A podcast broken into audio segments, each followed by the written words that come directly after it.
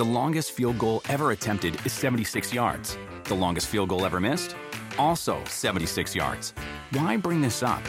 Because knowing your limits matters, both when you're kicking a field goal and when you gamble. Betting more than you're comfortable with is like trying a 70 yard field goal. It probably won't go well. So set a limit when you gamble and stick to it. Want more helpful tips like this? Go to keepitfunohio.com for games, quizzes, and lots of ways to keep your gambling from getting out of hand.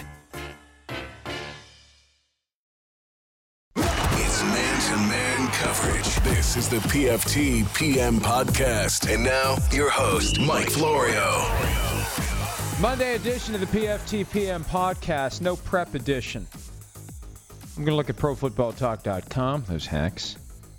Going to check the Twitter feed, going to answer your questions, and also at the end, we will play the audio of our Sunday night ritual. Rodney Harrison, Tony Dungy, Mike Tirico, and I with four or five topics about the day that was from the Football Night in America big desk. They let me sit at the grown ups table for that, which is kind of fun. So that'll be at the end of the show if I remember to throw to it. For now, let's get to some of the news. And before I get started, I'm looking at Twitter, and I don't do worldwide trends. I do U.S. trends because, frankly, I don't care if it's beyond our borders. Should I? Tell me why I should. Michael Irvin is on the trending topics. Went ballistic on ESPN's first take. I saw a little clip of this. I saw a guy who was sweating profusely. Profusely. And a guy who was just over the top. Like this is his chance to get back on ESPN or something. I don't know. Remember he was with ESPN and then ESPN let him go. Remember he had an incident where he didn't tell ESPN about it. There was like a pipe, a marijuana pipe, back when people cared about people smoking marijuana. And he didn't let them know, and I think his contract expired and they let him go or something like that. And he's been at NFL Network for a while. I remember he had that incident where he was accused of some sort of misconduct down in Florida and ultimately wasn't prosecuted, but the NFL never really gave anyone an answer about why he did or didn't or would or wouldn't be facing scrutiny under the personal conduct policy because the same rules that apply to players apply to NFL employees, including NFL Network employees. That just never really went anywhere. And I think the bottom line is they don't want to get him off the air because he's very animated. He's very good. He's very entertaining. I don't know what the deal was today, but he's still trending. Hours after the show went off the air for the day, Michael Irvin still trending because of his performance on First Take. Live in Dallas. I still don't know why they call it First Take. It comes on at 10 a.m. It's not First Take. If it was on like 5 a.m., I could understand it. Why is it called First Take at 10 a.m.? Is that like a subtle diss at everything else that's on ESPN before that?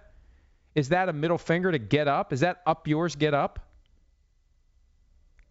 I'm spending way too much time talking about a network that not nearly as many people watch as they used to. And I know ESPN people get pissy when you say that, but it's true. All right, what's going on in the National Football League today? One thing that I want to talk about is the decision to move the Jaguars Steelers game out of the primetime spot in week 11.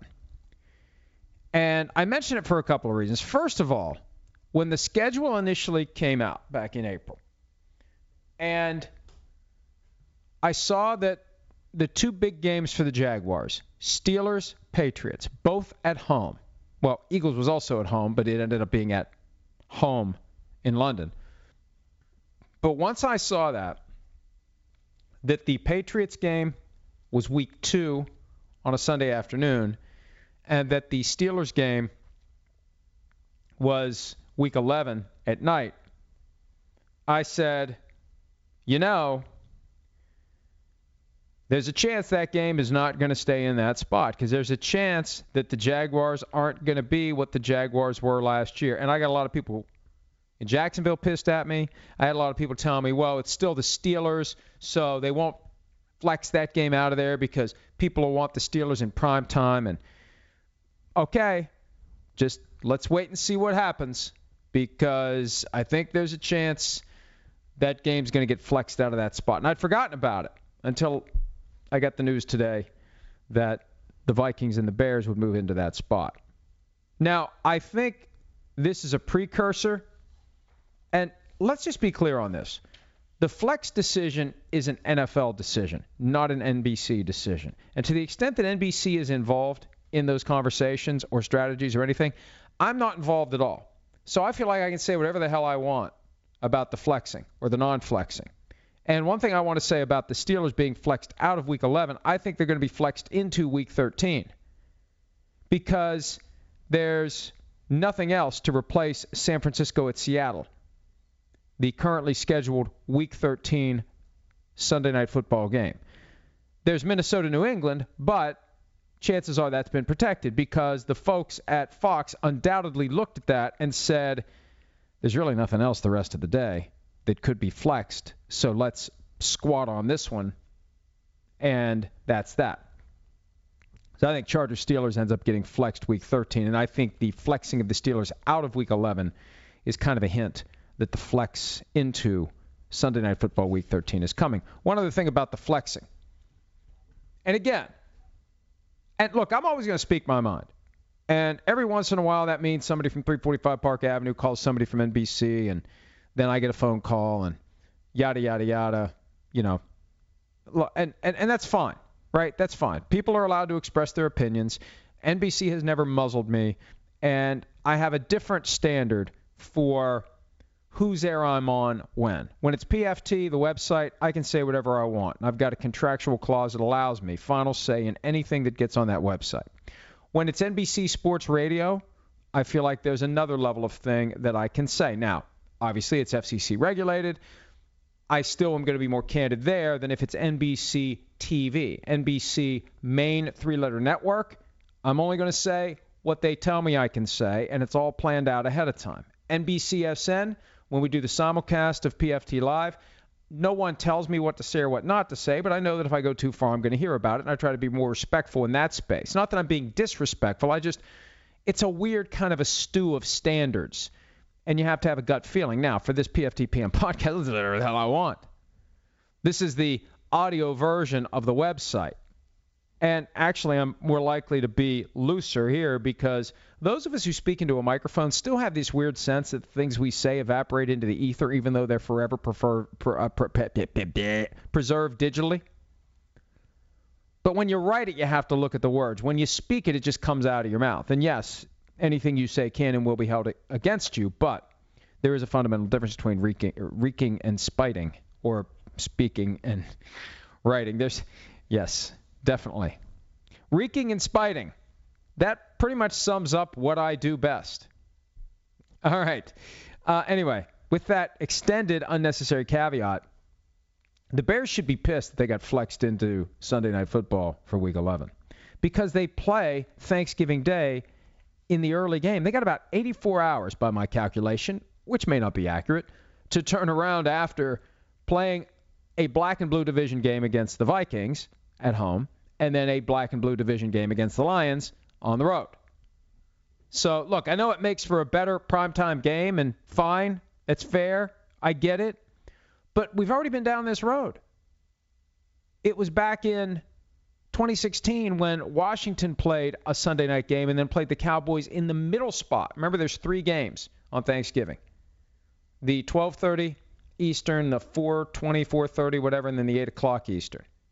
Troy Vincent, the executive VP of football operations, said two years ago, that's tough and we'll have to look at that. Not that's tough like tough crap. That's tough and we'll have to look at that. Ideally, that's not something we would like to have. And that was Washington playing Sunday night and then playing Thanksgiving afternoon.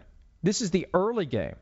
This is the game that starts earlier than any other regular season game ever starts of the year. No game starts at 12:30 p.m. Eastern, and you've got a team that just played on Sunday night what if they go to overtime on Sunday night? What if they go five quarters on Sunday night? Or, I guess, four quarters and 66.6666 infinity percent of a quarter on Sunday night? Just something for the Bears to be a little feisty about. Le'Veon Bell said farewell to Pittsburgh. No, eh, eh, eh, fair, I'm, boy, this was off to a good start. Now I'm just shitting the bed. Le'Veon Bell tweeted, farewell Miami. He misspelled farewell, which caused me to think that maybe PFT commenter had hacked his account. And I assume, although who knows, who knows, he, he may just be messing with people. There's a, there's a chance he's trolling. But when he says farewell to Miami, there's a chance that he's going to say hello to Pittsburgh. And this would be an intriguing week for him to show up in Pittsburgh because there is no way in hell that they're going to play him on Thursday night against the Panthers. And there's a chance that how we got to this point is as follows. Remember when he was supposed to show up? I got the record and fact book here. It was the week the Steelers started their bye. I think that was the what is that? Week seven? One, two, three, four, five. It was week seven, the Tuesday of week seven, the Tuesday before the week seven games. He was going to show up that week, and then all of a sudden he didn't. My theory is, or was, that either he got nervous that the Steelers were going to trade him after he signed his franchise tender, or or he was ready to come back. They pointed out to him they have the right to put him on roster exempt status for two weeks, and they also have the right to pay him less than 855,000 a week. And how can we pay you 855 a week when James Conner is making 600 grand for the full season? And look at the workload he's doing. It wouldn't be fair to James Conner to give you 855 a week to do nothing. And if that's how it went down, he very well may have said, "Well, screw this, I'm out." So then he stays away until after the trade deadline. Now week nine has come and gone, and now the Steelers have their week 10 game on Thursday night. So if they're going to pay him less than 855, whatever it is, my guess is they made a proposal about what they're going to pay him. Now that could be subject to change. As of three weeks ago, it was one thing. Maybe it's less now. But I could see Bell saying, if you're going to screw me for two weeks under this roster exempt nonsense, then I'll show up the week that there's a game Thursday night. Who cares? I ain't playing anyway. So I won't be surprised if he shows up. Now the question is, do they want him? I don't think they want him. I think that they would like to find a way to both not have him and get some sort of compensation for him. Now, if he shows up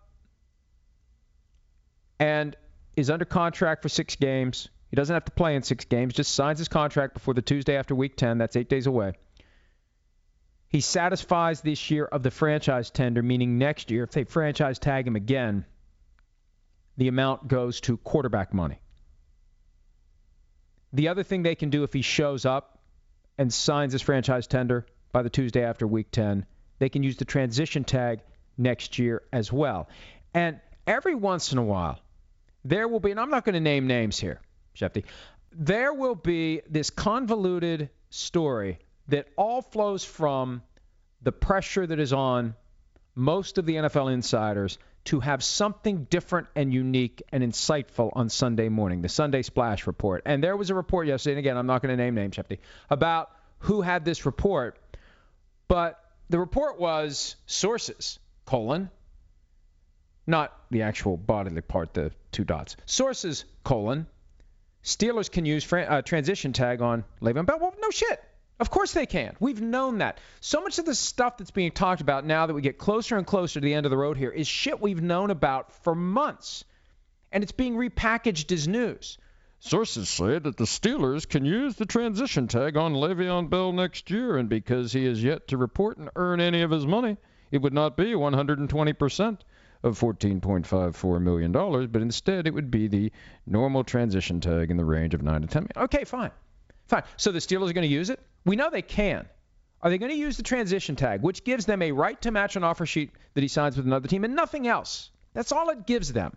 You can sign an offer sheet with another team, and the Steelers have a right to match. If they don't match it, they get no compensation from that team. It's not like the franchise tag, it's not like the restricted free agency tender. The transition tender is nothing but a right to match.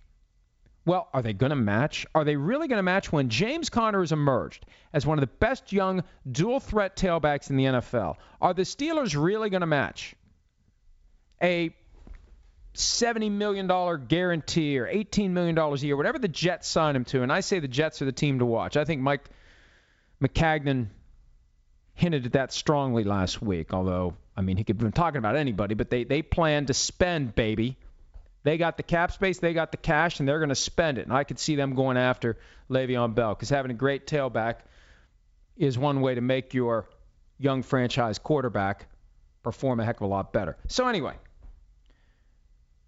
let me continue to summarize. The flow chart. I wish I could draw you a flow chart here. I wish this was a video and I had a chalkboard or a grease board or something or an overhead projector. Choices are over the next eight days very simple. If he shows up and signs his tender, Steelers can do the franchise tag next year at about 25, 26 million. They won't do that. They can do the transition tag. Thank you. Thank you. They can, but why would they? And if they do, are they really going to match? No. But then, if they either do the transition tag and don't match, or they just don't tag him at all after he shows up by the Tuesday after week 10, he gets a ticket to free agency, and the Steelers get credit toward compensatory draft picks in 2020 for his departure. Now, if he doesn't show up by next Tuesday, the Steelers can re-tag him next year at 14.54 million. They can franchise tag him again with compensation. They, they did the exclusive tag this year. Now I think oh, ah, ah no he didn't.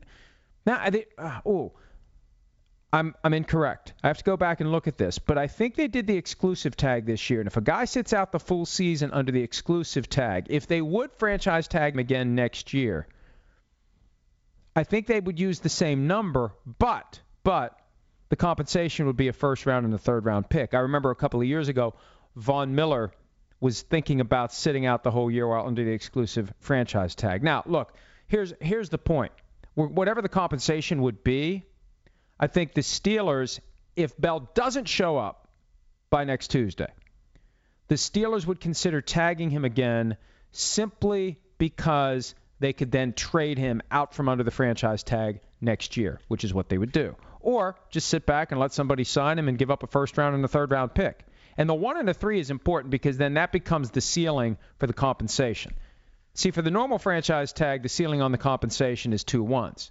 The ceiling on the compensation next year would be a one and a three. So maybe the Steelers get less for him. I don't know. They supposedly wanted a second round pick for him before the trade deadline, but they would get something, which means they would be inclined to use the franchise tag on him next year and then either rescind the tender if they can't get anyone to trade for him or do a deal where you say to Le'Veon Bell, go find a trade partner, go find, you know, whatever they're going to pay you, that's fine and here's what we want. We want a second round pick. You find somebody who will give you that, and we'll sign the paperwork, and everything will happen. That's how it would work if he doesn't sign by next Tuesday. So those are the options. Now, Ed Bouchette of the Pittsburgh Post Gazette said today that the Steelers won't rescind the tender in part because there's a concern that Le'Veon Bell would go straight for Baltimore or New England if he were suddenly to become a free agent. So look, they've never shown an inclination to rescind the franchise tag, but now that the season has matured and the Steelers have become contenders, there's a reason to keep Bell away from your top competitors. And the Patriots, given their issues at running back, Sony Michel missed another game. They're using Cordarrelle Patterson for crying out loud, although maybe they don't need Le'Veon Bell the way Cordarrelle Patterson has been playing. The Ravens could use Le'Veon Bell as they try to turn the season around. So I can understand why the Steelers – would not rescind the tender. Also, remember, if they rescind the tender, they get nothing. They get no compensation. Ordinarily, they'd be eligible for compensation for 2019 via compensatory draft picks, but because they have two guys they signed as unrestricted free agents, and if Bell would be set free with his franchise tender rescinded, they would have two losses. It's a net of zero. It's no compensation. Now, Shireen Williams texted me an idea today, and I'd have to research this to see if this would fly. She said, What if the Steelers welcome Bell back, he signs his tender, and then they cut him? What would happen then? Well, I think they can cut him. It's just the franchise tender remains guaranteed. But he would be subject to waivers. So, one way to keep him away from the Ravens or the Patriots would be to roll the dice on cutting Le'Veon Bell after he returns. Let's say he comes back and it's like if you just look at anybody funny, we're cutting you, right? I mean, you can tell when a guy wants to be there and doesn't want to be there. I mean, there's a difference between engaging in the kind of activity that could get you fined or suspended for conduct detrimental to the team and just being an asshole. Like when someone is is committed to being an asshole. They exude assholeness. Assholeness? Assholishness? They, they, you can sense it. You walk into the room and you can sense it. If he acts like that and they decide, all right, forget it, they waive him, and then what happens? The Raiders get dibs. The Brown, not that they want to win games. The Browns would have dibs. The Jets, not the Jets, the Cardinals would have dibs. Maybe the Jets would put in a claim for him. They're they far enough down. Maybe it would be a nice little, hey, come on, uh, Le'Veon, uh, let's a little test run. Why wouldn't the Jets put in a claim for him? The Jets alone would keep him from getting to the Patriots or the Ravens.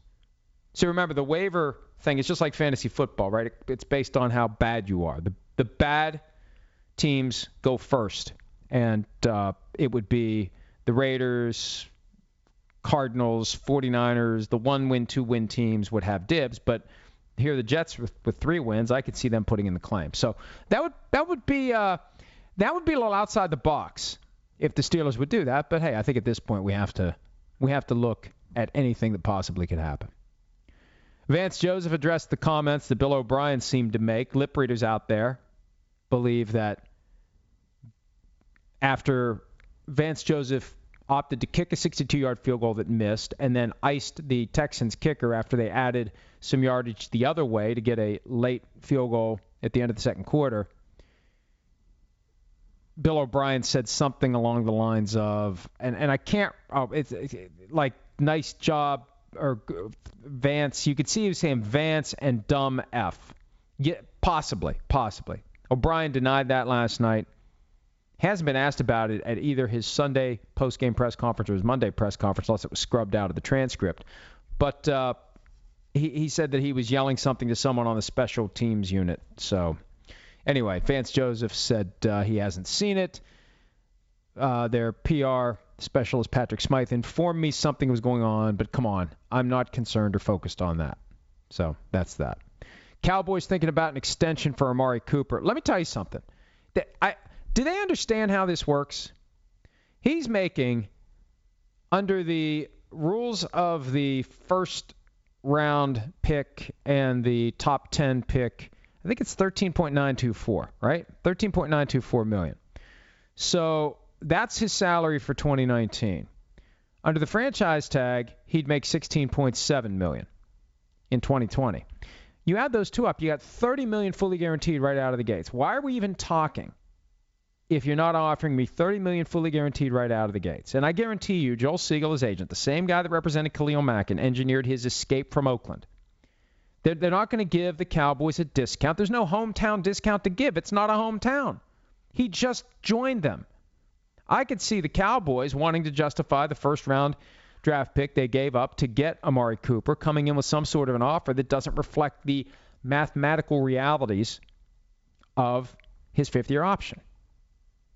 Because if you want to sign him to a long term deal, at a minimum, he should want what he's going to make next year, plus what he would make under the first year of the franchise tag, fully guaranteed at signing. Otherwise, let's just go. Let's play it out. And I'll hit the open market. Oh, they won't pay you on the open market? Yeah, that's what they said about Sammy Watkins. Good players, when they get to the open market, get paid. Now, I don't know how good Amari Cooper is, but if you're kind of maybe a good player, if you've shown that you've got the skills, I mean, look at it this way. The guy's good enough that the Cowboys gave up a first round pick to get him. I think at a certain point you say, okay, he hits the market, he's going to get a good contract. So I can see why the Cowboys want to do it, but I think that Cooper and his agent Joel Segal are just going to laugh at them. Bruce Arians says that he would come out of retirement to coach the Browns. A couple of things here. First of all, I thought he was retired. Now, this guy like retires and then he comes back. He's like the Brett Favre of coaches.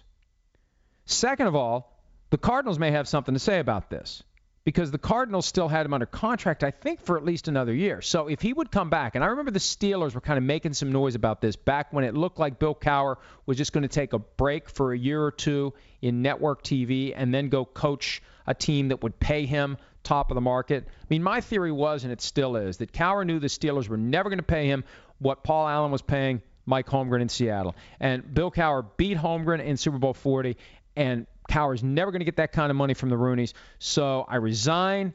and then I wait a year or two, and then I come back and I take Dan Snyder's money, or I take Paul Allen's money, or I take somebody's money that's going to pay me the kind of money the Steelers will never pay a coach. And I remember hearing from people in the Steelers organization, hey, if that happens, we want compensation because we still have them under contract for a year. And I think the way the tampering policy works, that would bear that out. So that's a separate issue. But on top of it, look, I, this is an example of what I've been talking about. They're going to be lining up out the door to try to coach the Browns because of Baker Mayfield. And the threshold question, the most important thing that can be assessed as it relates to the next Cleveland coach, I wrote about this yesterday at PFT. Who is making the decision? Is it John Dorsey? If it's John Dorsey, he is going to aspire to hire someone who will not come in and make him into Reggie McKenzie like Jon Gruden did in Oakland.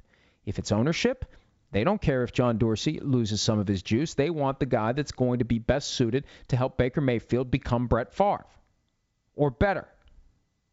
Who's making the decision as to who the coach will be? And look, I don't know anything about Dorsey's relationship with Bruce Arians. I'm going to find out, though. Has there been any cross pollination? Has there been any relationship? They may not like each other. Arians is kind of an outspoken guy. Dorsey's kind of a lead with your chin kind of a guy. Lead with a, a chin that's chomping on a bunch of gum, buddy boy. Maybe they don't get along. But what Arians is saying makes sense because this is going to be the best job available. Unless Andy Reid walks away. Let's say Andy Reid wins a Super Bowl and says, that's it, I'm out. Then the Chiefs' job becomes the best job available. For now, I'd say the Browns' job is going to be the best one available, unless somebody else out there with a franchise quarterback decides they're going to get rid of their coach. But but but keep an eye on that because we're going to start hearing more and more names, and I think Arians, you know, it's going to spark an urgency. And I think there are coaches currently employed by other teams, head coaches currently employed by other teams, who are going to want to try to get to Cleveland. And they're going to put the word out there.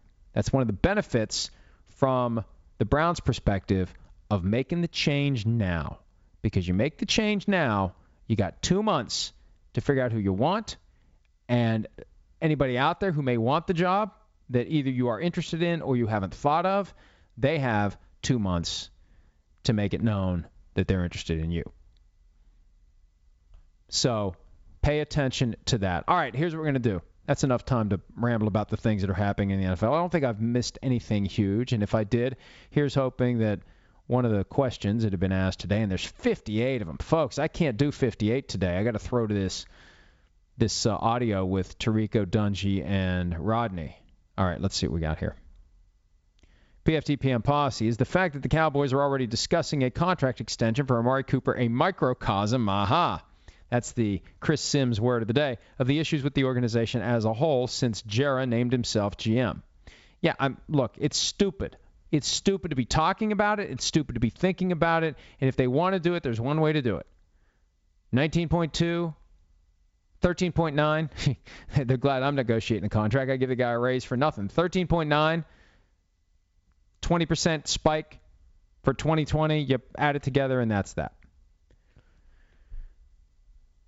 PFTPM posse via J Randall 15. When the NFL Network sets up an advertising marketing deal with the Queen Bohemian Rhapsody movie that uses the players as props, does the NFLPA or players get anything from that? I'd assume whatever money the NFL got through this not so subtle marketing deal for the Bohemian Rhapsody movie, that that flows into the broader pot that gets shared with the players, I assume. I mean, it was obvious last Sunday for the Eagles Jaguars game, even though they didn't mention the movie, when every bumper to break and return from break is playing a Queen song and they're over the top pointing out the music. Eh, this is a broader, not so subtle marketing play. And then they had uh, on Friday morning an interview with the guys in the movie. Yeah, I mean, whatever money the NFL is making from that, I, I assume is eligible to be split up among the players in the league. Oh, oh, oh, this is but this is a bonus content question. Why can't we be a nation of immigrants like we have been historically, as well as a nation that has strong borders? I, I, uh, I'm not comfortable getting into any political topics without uh, ending the podcast and saying, if you want to keep listening, keep listening. But I do think it's possible to have strong borders. It's possible to welcome immigrants. My concern is this, and I'm going to try to say this in the most apolitical way possible. My concern is that some of those who are insisting on strengthened borders are using that concept as a pretext for slamming the door on immigrants generally. That it's cover for we don't want anybody in here who isn't already one of us, even though all of us came to be by virtue of the fact that we immigrated in some way. My family came from Italy, both sides. Everyone except the Native Americans immigrated to this country. So anyway, I, enough of that. Tomorrow there may be bonus content because it's election day, but for now, uh, but I agree. You can have both. I just I'm not sure that there are people who want both. I think there are some that just want the borders and also let's uh, slam the door on on the legitimate ways to make people citizens of this country.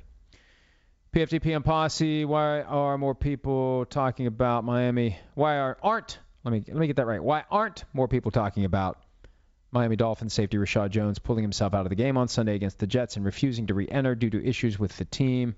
If a player leaves the field one second early, it's a huge deal. But crickets here. You know why there's crickets? Because nobody cares about the Dolphins right now. The Dolphins are irrelevant. The Dolphins are an irrelevant team that was playing an irrelevant team, so nobody cares. They win a few more games or something happens, you know, if the, the, issues continue, then maybe it hits the radar screen. But think about it. We got a Sunday full of games, one of the most impactful Sundays of the year, great games in every window. And so as we're watching Saints Rams and then Packers Patriots, do we really care whether Reshad Jones left the game at halftime and then refused to re-enter? We've already seen it happen this year with Vontae Davis. At least cross some new bridge. Terry against the 14. Can I make a guest request? Hopefully, because I'm going to. 36 Westbrook. That's Brian Westbrook. And we've tried to get him in the past. He's been on PFT Live. Maybe we can get him for a lengthy PFT PM podcast. Matt Casey listens to these, I think, and he knows Brian Westbrook well. Maybe we can get Westbrook for an afternoon podcast if the if the Eagles can like get to the right side of 500. Terry Gensler wants to know what I think of the Michael Thomas touchdown celebration. I liked it, but he's going to get fined. I mean, just because you can use the ball as a prop, just because you can use the pylons as a prop, because you can go to the ground, because you can, you know, do all the things that you used to not be allowed to do, you can't hide props. You're still going to get fined for hiding a prop. And for Joe Horn, it was like 30 grand, I think.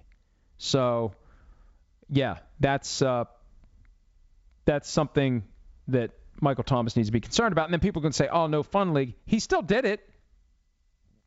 Like, oh, it's the no fun league strikes again. He still did it.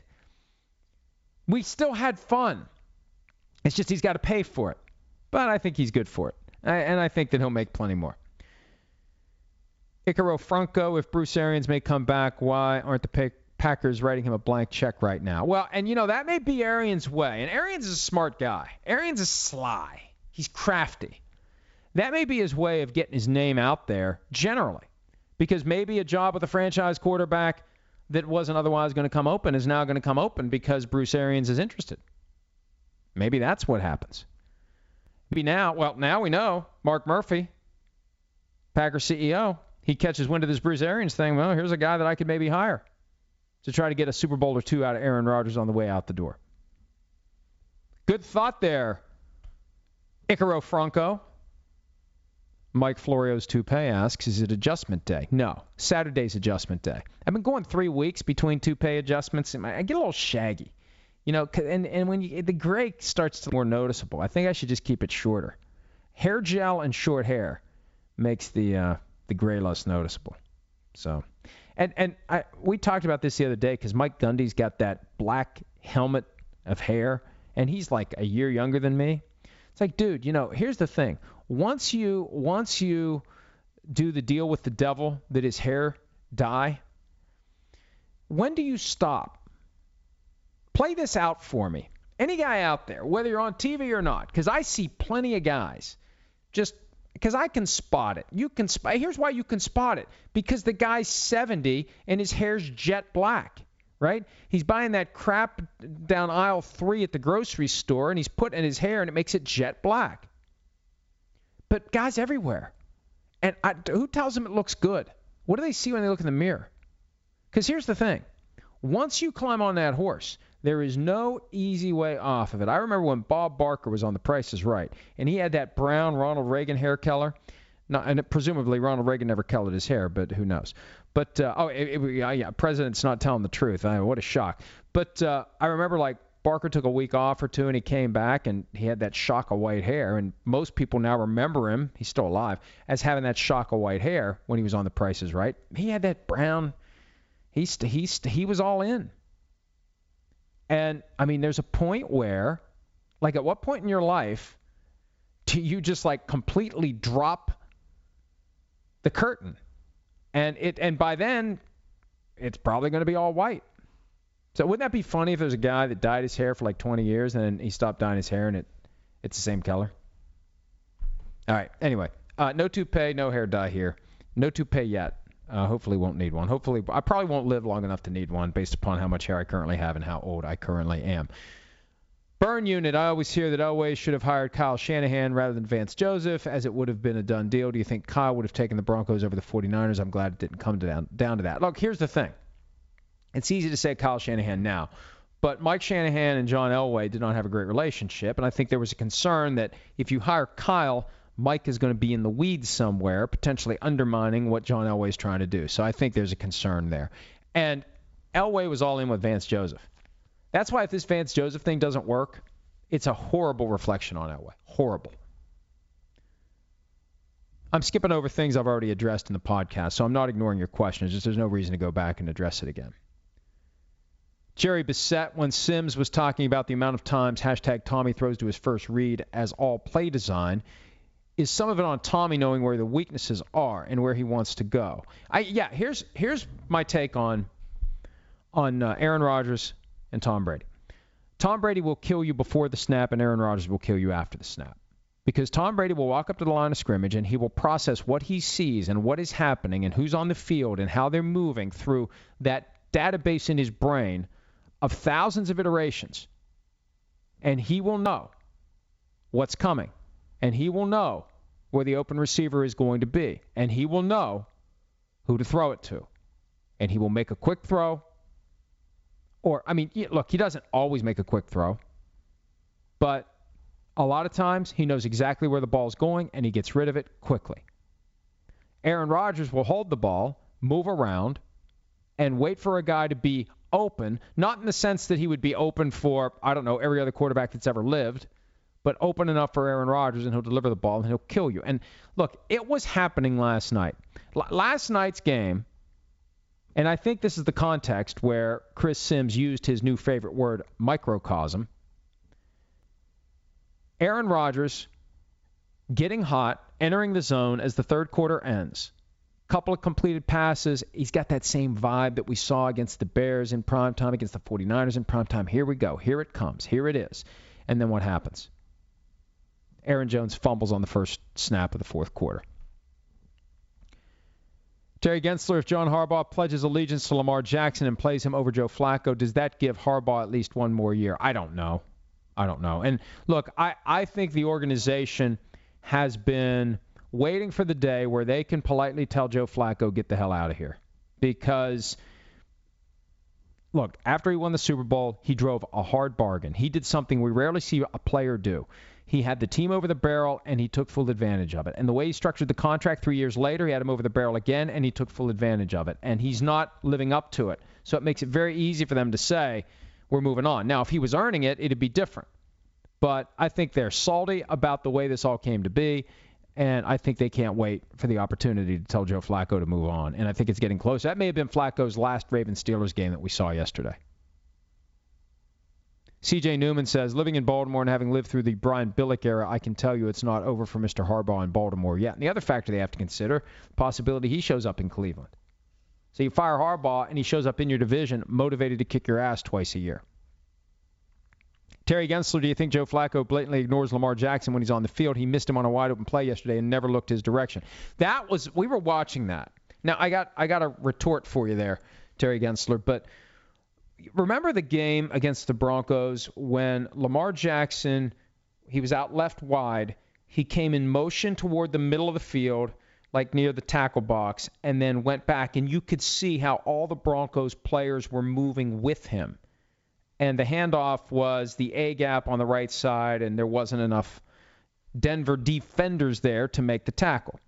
So yesterday, Lamar Jackson goes in motion left to right, and Joe Flacco gets the snap, and he looks into the end zone, and Lamar Jackson is wide open, wide open in the right front corner of the end zone as he's looping in. And Flacco doesn't even look there. And we are thinking, oh, well, he doesn't want to throw it to Lamar Jackson, doesn't want to make him a star. But then later in the game, same deal, and Jackson was covered, and Flacco forced it in. I just think, I tell you what, something changed for me with Flacco in that Panthers game when he was running out of bounds and he was like clearly out of bounds, and and he threw the ball away and he threw it back in bounds and it got intercepted. I, I was like, what? Really? So yeah, I, I think the end is near. I think it's much more near for Flacco than it is for Harbaugh.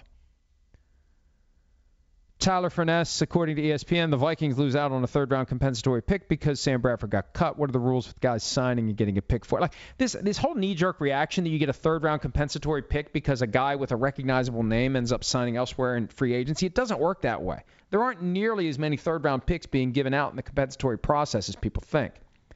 But apparently there's a deadline for cutting a guy in his first year with your team, and if you cut him by then, then the team that lost him in free agency loses the credit. It's it's all it all comes down to this.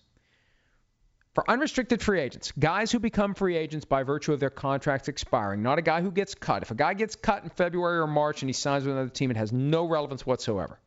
These are guys who became free agents because their contracts expired. How many did you lose? How many did you sign?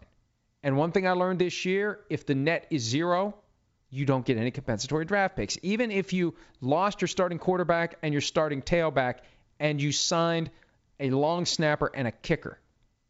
If it's net of zero, you don't get compensatory draft picks. And, you know, the smart teams know how to work this to their advantage. The Ravens are one of the teams that really know how to work this.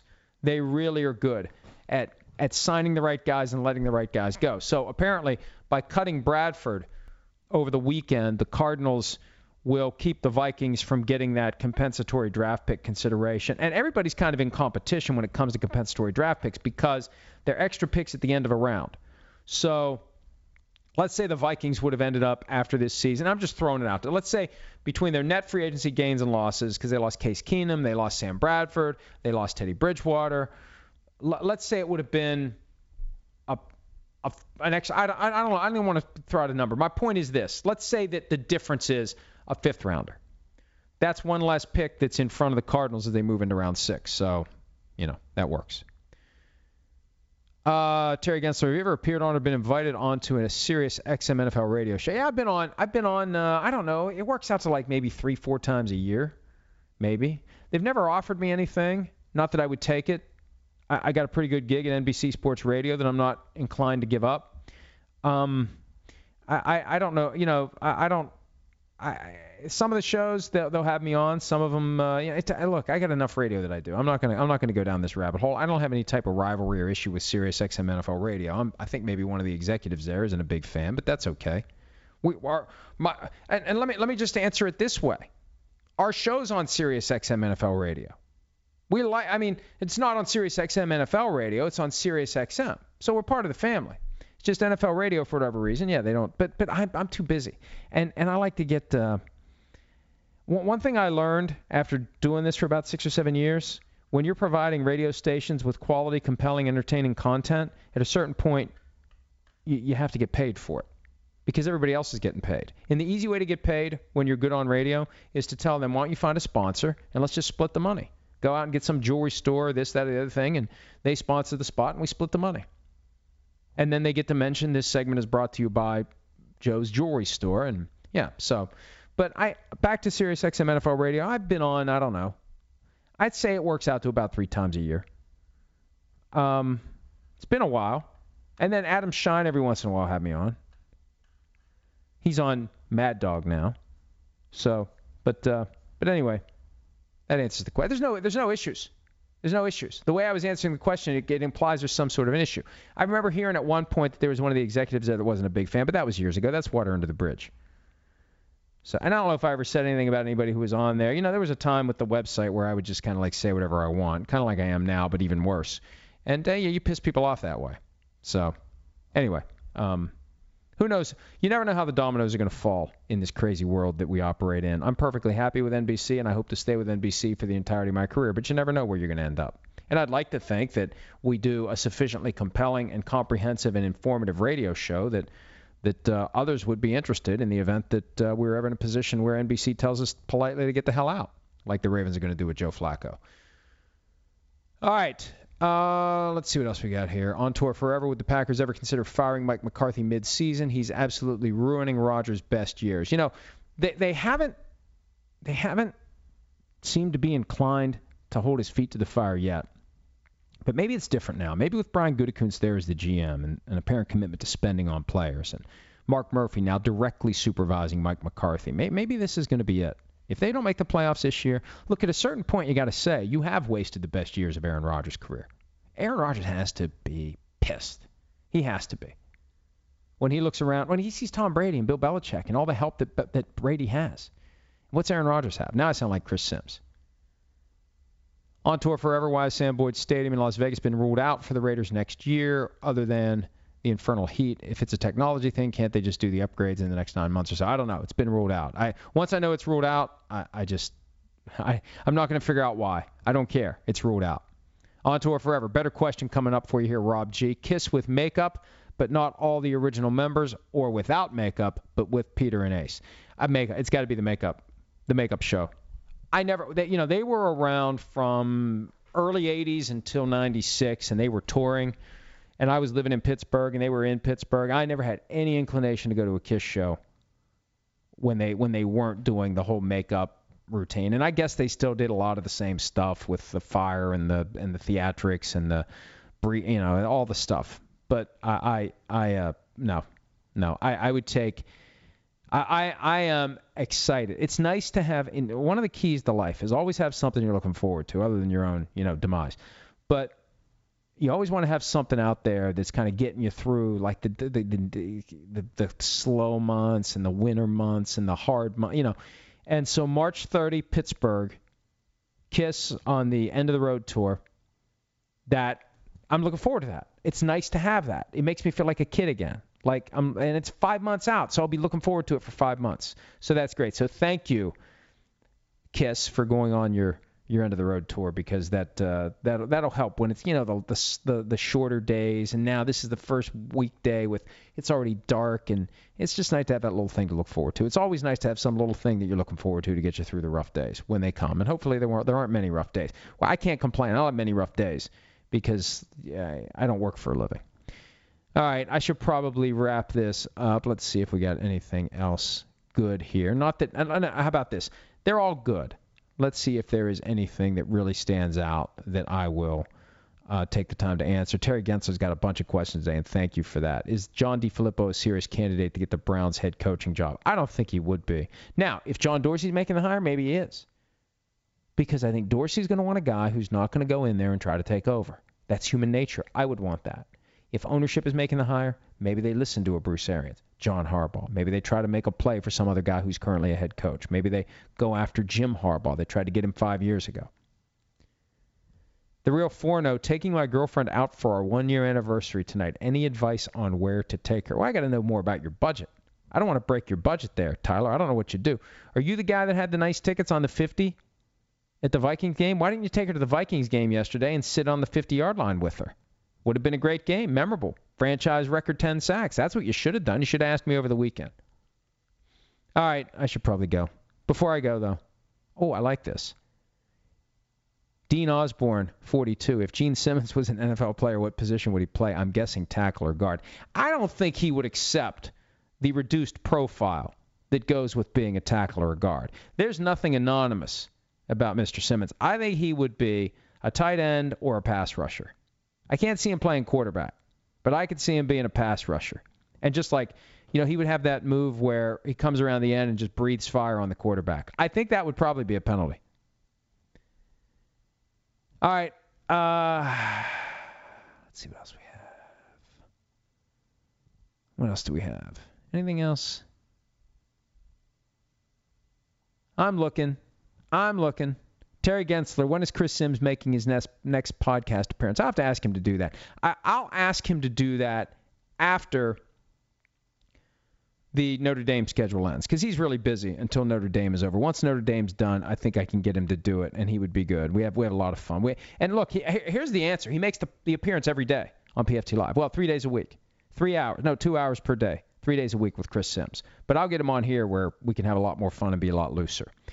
All right, one last question, which has nothing to do with football. Brian Coons, what drew you toward an Alfa Romeo versus other import luxury competitors? Plain and simple, I drove an Alfa Romeo when I was in Miami, July of 2017, for about, I don't know, five, six hours up and down the coast with my wife. And I thought, you know what, I kind of like this. And, uh, um, yeah, maybe, uh, maybe I'll look into getting one of these. And the more research I did, the more I liked it. The more research I did, the more I was fascinated by it. And I never found anything that made me say I shouldn't get it. And I kept wanting to find something because I'll, I'll, do that from time to time. I'll, I'll get a wild hair. And it's like, hey, I really like to, would like to buy this thing, and I'll start looking into it, and it's like, oh, now I don't really want it. And I thought I would do that. It's like I really don't want to to get rid of the Audi. I, I had at the time an Audi RS4, which is kind of a rare car. They only made like 300 of them back in 2008, but it was 10 years old, and I had it for a while and it's like, man, I really like this Alfa Romeo. It's new. It's it's and, and I did the research about the engine, and it's just like, wow, this is something. I got to get this. And I kept waiting for that one little shred of evidence that would tell me don't get it, and I never found it. So I traded the RS4 for the Alfa Romeo, and I really didn't look. I wasn't looking. It wasn't like, hey, it's time to buy a new car. It's just like the Alfa caught my attention, and nothing I saw, and nothing I found, and nothing I came across during research caused me to say I shouldn't get it. Because all it would have taken was one thing, and I'd still have the RS4 sitting out in the garage. All right, uh, I'm going to go drive the Alfa Romeo now. Here is the segment that we had with Tony Dungy, Rodney Harrison, Mike Tirico from the set of Football Night in America. We'll do an Election Day edition, tentatively, of the PFT PM podcast, maybe some bonus content in there.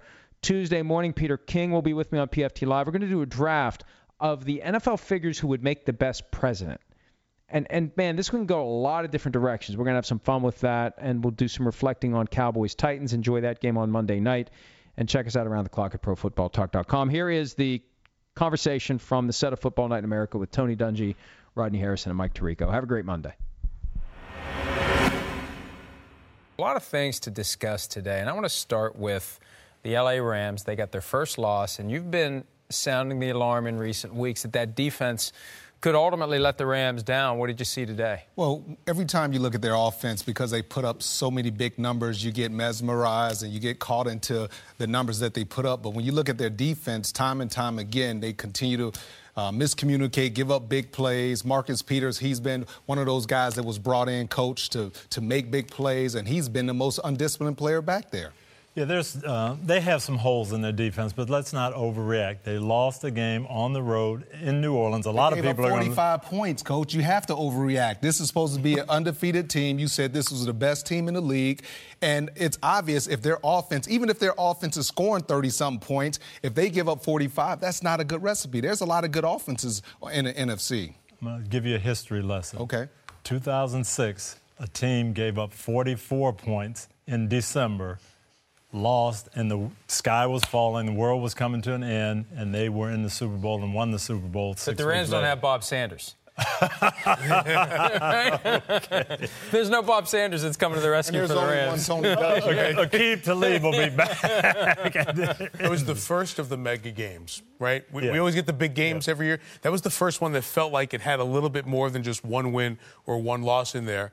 And New Orleans, and Tony, you talked about this, and you live this. When you have a dome and a home field advantage, it's so important to get every last game you can get there. And this is just a maybe head to head notch that they'd have against the Rams if they end up in a tiebreaker to play a meaningful game down in the Dome. And we see how good they are again down there. And even though the Rams lost, I think that they need to have some of these playoff atmosphere type games, right? Mm-hmm. Because last year they got to the playoffs and what happened? One and done. So I think they need to go through those growing pains of, of getting comfortable being in a tough spot like and, that. And I tease Rodney a lot, but he is right about this. If you don't have a great defense, this can happen to you. Uh, this can happen anytime in the playoffs.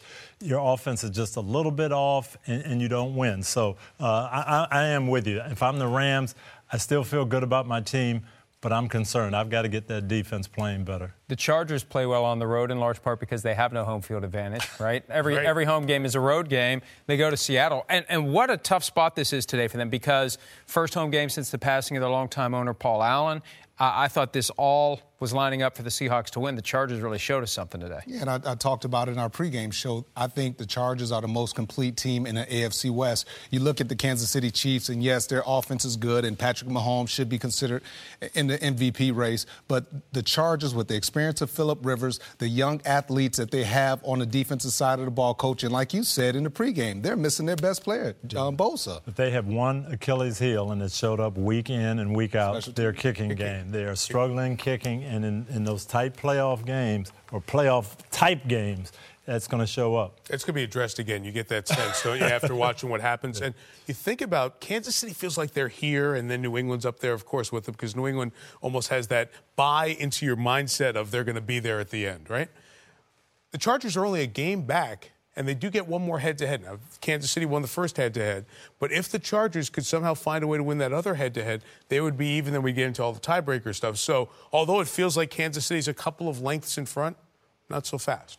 Yeah, and the Chargers really they've only lost to the Rams and the Chiefs so far this year, and, the rest of the schedule hasn't been daunting. But to go to Seattle and win today the way they did, You know uh, what I very love about the impressive. Chargers? Nobody's talking about it. I'd that's feel right. very good if I'm, I'm in Los Angeles and I'm on that team. Hey, we're under the radar. Let's just keep playing. And one, by the way, of these teams that have the good records you mentioned, the Rams have Gurley.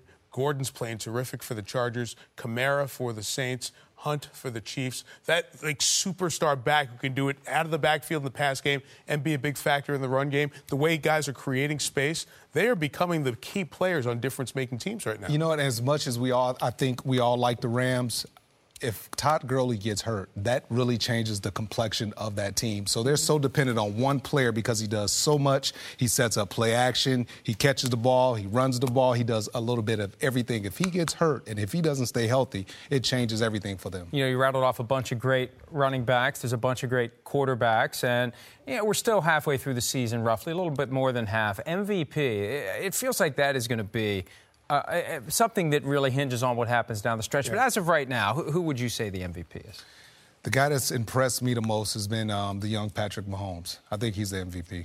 Yeah, I've got Mahomes one. I, he's, what he's done in this first half of the season has been great. Todd Gurley, number two, as, as Rodney said, he does so much for them. And Drew Brees, you can't discount what he's done. One loss, and he's Drew. playing Yep. great football. I'm right, right here with you. This side of the table is the right side. Well, we, we, had, we had that conversation, Mike, a couple of weeks ago that between Mahomes and Gurley, one will be the MVP and the other will be the Offensive Player of the Year. And nobody knows the difference between Right. the two, right? the old bailout call. You mentioned Drew Brees. Uh, I'm fascinated by the Saints' schedule down the stretch. I mean, right now we say, hey, they're in control of the NFC, but they play the Panthers twice in 13 days with the Steelers in between. The Panthers are on the rise. They're six and two. Cam Newton could maybe be an MVP candidate. You know, the Saints could end up blowing not just the one seed, but their division title in the last few weeks of the season if the Panthers keep playing the way they've been playing. I disagree with you as far as Cam being an MVP candidate. Um, you know, we look at him, we expect him to be, you know, inaccurate. I mean, what he's doing for his team, he's basically willing this team to victory. And it's not just him. They're running the ball, Christian McCaffrey. Um, the thing that I'm impressed with, it's not just a bunch of great athletes just playing football. They're playing as a unit. They're having fun. You've talked about Norv Turner coming in there and really changing um, the attitude offensively, and, and they're, they're working extremely hard. And I, I have to give a lot of credit to Norv Turner. He had a system that has worked, has won Super Bowls, but he said, you know what? I'm going to adjust. I've got a different type of quarterback that I'm used to. I've got a different type of running back, a small guy that can uh, get out in space. So I'm not going to pound it up there like I did with Emmitt Smith and Troy Aikman in the pocket. I'm going to run some read options. I'm going to throw screens. I'm going to get everybody involved. And it's worked. It's looked beautiful. They've won five of six. The Vikings have won four or five. Fascinating time right now. We know how uh, basketball teams, starting with the Sixers famously, are tanking, and baseball teams are tanking. Not that teams are tanking, but it feels like you're in or you're out right now in the NFL. You've got like the Jags, the Raiders, the Browns, the Bills have all lost four in a row. The Giants have lost five in a row. That's a lot of teams to have that kind of a run, a month of losing in the NFL. On the flip side, Saints have won seven straight. Texans have won six straight. The Patriots, Chargers, Steelers, all those teams are on win streaks right now. So there are really a bunch of teams that have hit a stride midseason.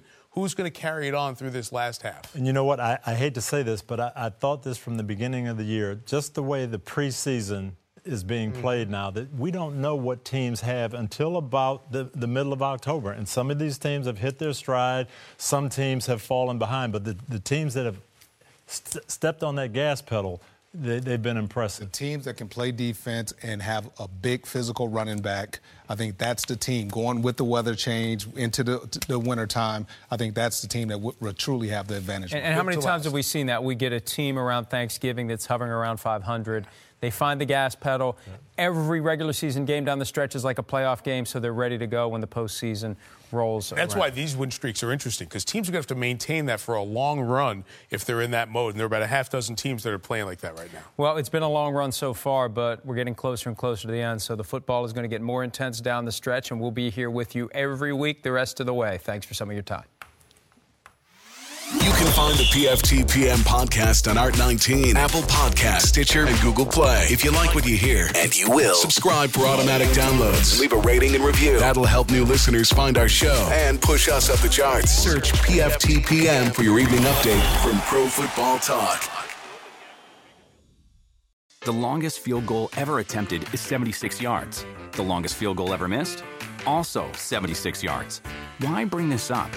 Because knowing your limits matters, both when you're kicking a field goal and when you gamble. Betting more than you're comfortable with is like trying a 70 yard field goal. It probably won't go well. So set a limit when you gamble and stick to it. Want more helpful tips like this? Go to keepitfunohio.com for games, quizzes, and lots of ways to keep your gambling from getting out of hand. You can host the best backyard barbecue when you find a professional on Angi to make your backyard the best around. Connect with skilled professionals to get all your home projects done well. Inside to outside, repairs to renovations. Get started on the Angi app or visit Angi.com today. You can do this when you Angi that.